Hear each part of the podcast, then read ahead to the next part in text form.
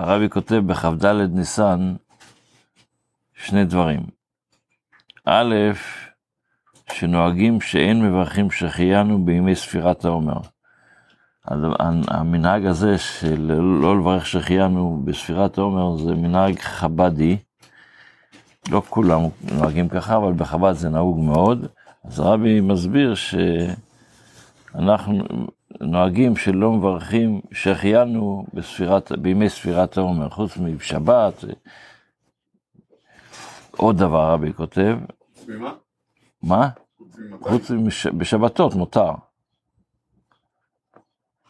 ל"ג בעומר, כל מיני... אחרי זה הרבי כותב, לא טוב, דבר שבהרגשה לא טובה יש לכולנו. וזה מה שנקרא בעצם שעיר לעזאזל. אבל השעיר לעזאזל, להתמודד עם הלא טוב הזה, יש גם בבית המקדש. ביום כיפור היו שולחים את השעיר לעזאזל. בכלל, בגלל שנברא יש לא טוב, צריך לשלוח אותו לארץ גזירה. זה התפקיד של הלא טוב. אבל זה לא רק ביום כיפור, אלא בעצם כל יום.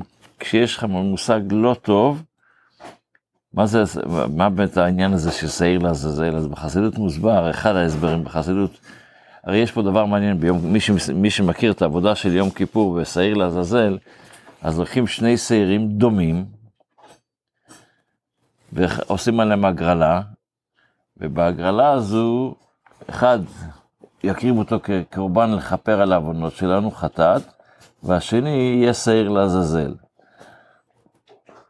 אז uh, עשית את ההגרלה בבוקר, יכלת יכל לשלוח את, את אותו אדם שצריך לקחת את השעיר הזה לעזל, לך עכשיו תעשה את התפקיד שלך. הוא לא, חכה. עד שהכהן הגדול גומר את כל העבודה שלו, של קורבן החטאת, להיכנס לקודש הקודשים, לעשות את כל העבודה שלו, וההזיות של אדם לכאן ושם. כשהוא סיים את הכל, עכשיו לוקחים את האדם, לך תעשה ותעשה את זה. למה? אז בחסידות מוסבר פשוט מאוד. השעיר לעזאזל זה בעצם, עם ישראל מודים על העבירות שלהם. הם מודים שעשה עבירות. אבל צריך שיהיה, כשבן אדם בא ומודה על העבירות שלו, צריך שיהיה, צריך לעשות את זה בחוכמה. אז הוא אומר, קודם תבקש מהקדוש ברוך הוא סליחה ותכפר על העבירות. אחרי שהקדוש ברוך הוא כבר סלח לנו על עבירות, אנחנו עכשיו לך, לך, לך תיתן, תגיד לקדוש ברוך הוא, גם הודעת, הודעת בעבירות, אז זה לא יזיק. גם אנחנו, כשאנחנו עושים את השעיר לעזאזל, צריך לדעת שצריך, כל אדם, יש, כל אדם עושה טעויות בחיים. אבל צריך לקחת את הטעויות האלה וללמוד מהם איך שולחים אותם לעזאזל, איך, איך נעשה שמהאמירות האלה הם הפכו למצוות. יש זדונות שהופכים לזכויות, על ידי שאתה עושה תשובה, על ידי שאתה לומד מהם. זה הדברים, זה בעצם הרעיון שהרבי, אולי הרעיון שהרבי כותב היום ביום יום.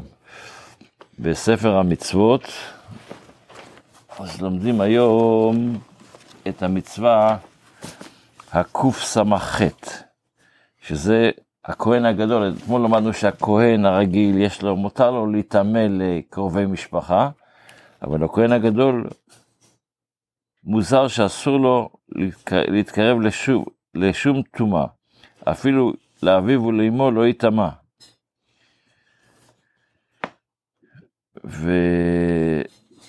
ואסור לו להגיע לכל מושג של טומאה, והרמב"ם מפרט פה הרבה דברים בנושא הזה. וזו המצווה שלומדים היום ב... עם כמה פרטים בספר המצוות. בתפילה אנחנו בתפילת קווה, והסברנו שהקווה לשם חזק זה בעצם נותנים לנו חיזוק של תפילה,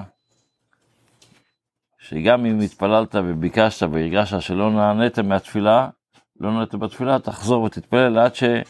הקדוש ברוך הוא בסופו של דבר יענה לתפילה שלך, חזק. אז לכן לא כתוב, כתוב חזק ויאמץ לבך וקווה אל השם. לא כתוב ואמץ לבך, אלא יאמץ לבך. כלומר שהקדוש ברוך הוא, הוא זה שיאמץ ויה, יה, את הלב שלך, שתצליח לקוות שמה שאתה אומר, זה באמת יתקבל תפילתך, ומה שהקדוש ברוך הוא יענה לתפילתך, ושהקדוש ברוך הוא יענה לתפילות של כולנו, אמן.